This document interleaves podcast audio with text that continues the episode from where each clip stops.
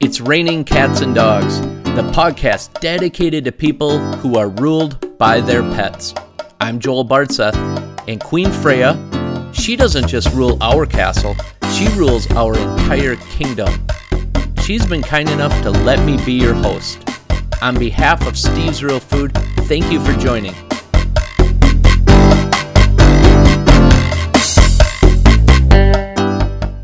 Today is all about cats. Why a podcast dedicated to cats? Well, first of all, there are over 650 million household cats. That means a lot of people know this one simple fact cats are awesome. So, how about if we start at the beginning? Let's try to understand what makes cats do the things that cats do. So, the first signs of cat domestication began 10 to 12,000 years ago in eastern Africa. Our household cats have been traced back through DNA testing to the African wildcat. It's small, it looks very similar to our house cats. So, cats are unique in that they actually self domesticated. They started living near humans as we became farmers and we started to have fields because grain attracts rodents. So, as these cats got closer and closer to us, they found a ready made, constant food source. And over time, cats allowed themselves to live even closer to proximity to us. They trusted us. But they didn't rely on us for care, they actually fed independently. A lot of people wonder okay, so our cats evolved from East Africa, but how did they get all the way over here in the United States? Well, the Vikings played a huge role in domestication. Vikings were the first ones because they traveled by sea. They actually brought cats on board to help keep rodent population, which in turn kept disease down on their ships. So, because the Vikings were so successful at keeping disease down, keeping the rodent population down on their ships, all other sea travelers started to copy them. And that's how we got cats across the world. Cats are what's called an obligate carnivore. They have all the markers of a carnivore a digestive tract best suited to a diet high in meat and low in plant carbohydrates. They have teeth that slice and tear, retractable claws that allows them to stay sharp at all times. The ears can rotate, they raise, they lower, they can detect sounds at a much higher pitch and faster than human ears.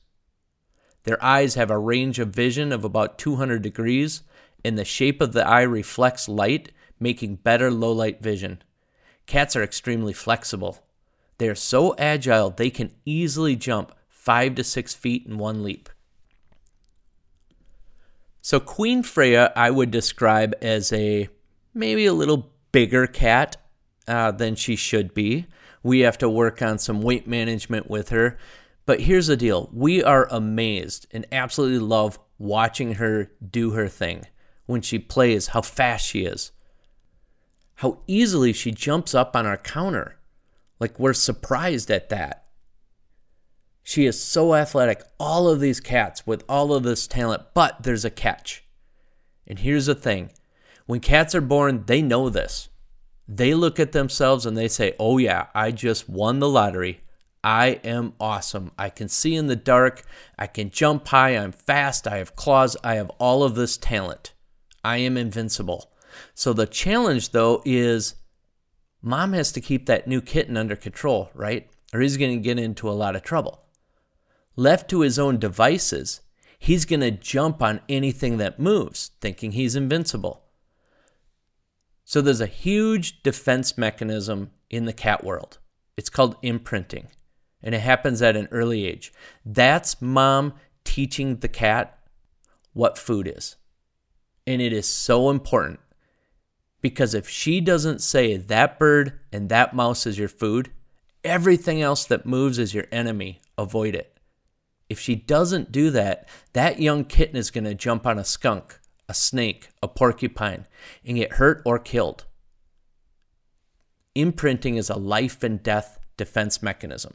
That's also our biggest barrier when it comes to converting cats to change because what they see and learn and know as food at an early age, they have that life and death defense mechanism called imprinting that blocks them from trying new things. So, we're going to talk a little bit about some tricks you can do at the end here to help convert your cat over to change.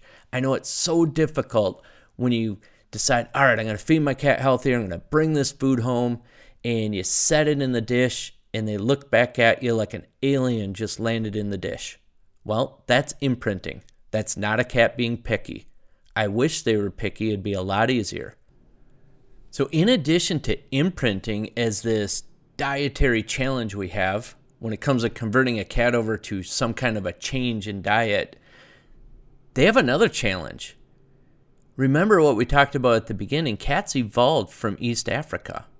There is very little drinking water available in East Africa.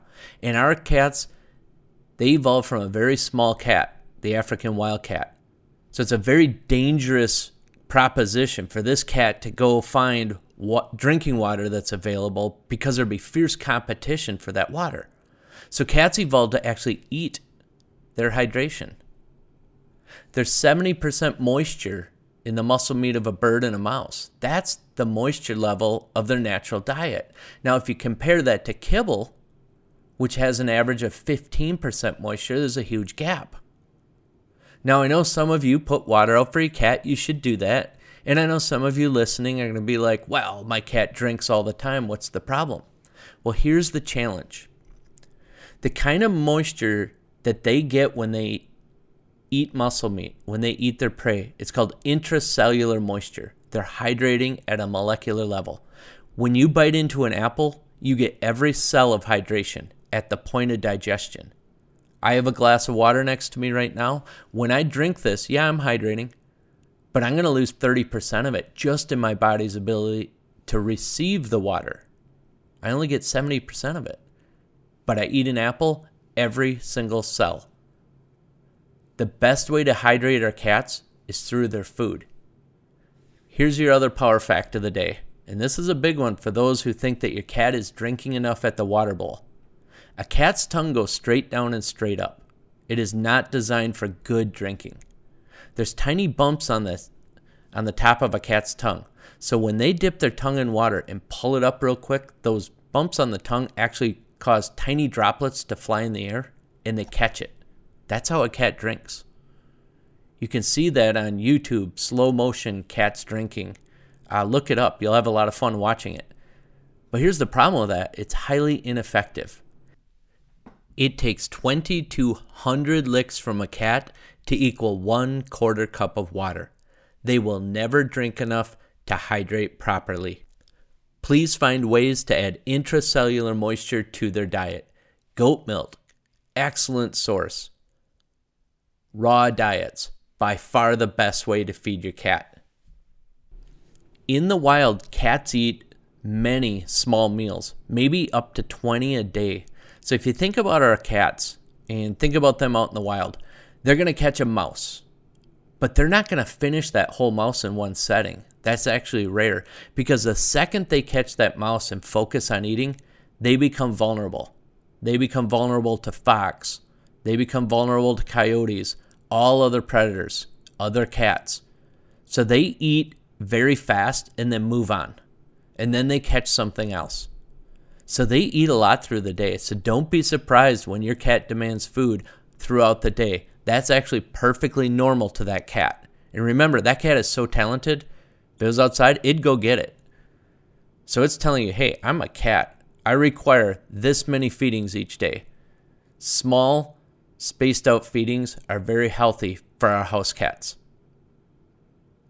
If you'd like to convert your cat over to change, particularly converting them over to raw, to beat some of those challenges of imprinting, you've got to make it fun.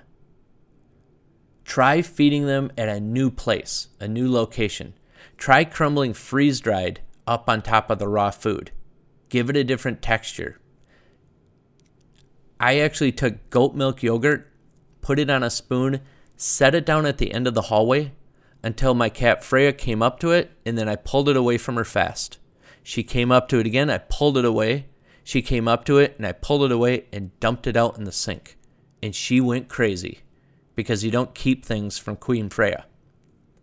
So an hour later, I did the exact same thing, and she went faster to make sure I couldn't get away.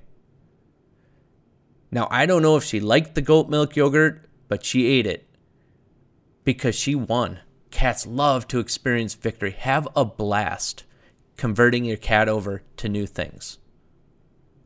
They have a desire to hunt, move food around. They have a desire to steal.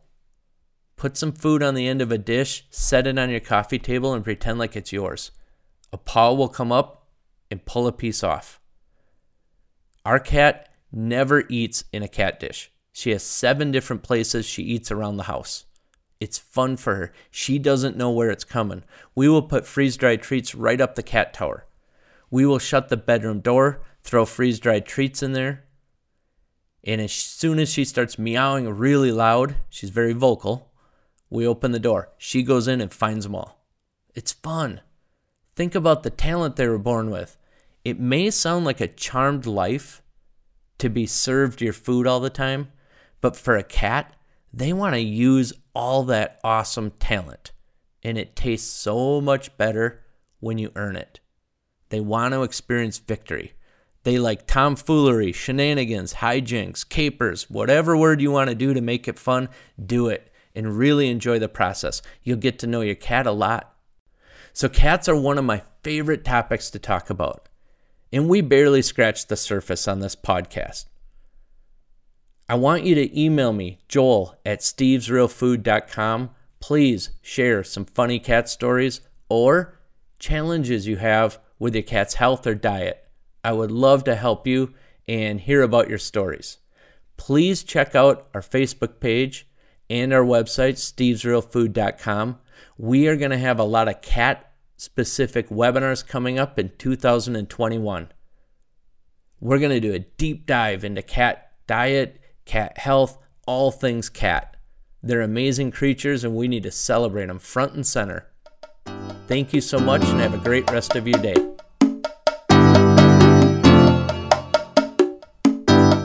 That wraps up another episode of It's Raining Cats and Dogs. And as a reminder, please join us for a nutrition webinar. Visit the Steve's Real Food Facebook page for details and registration.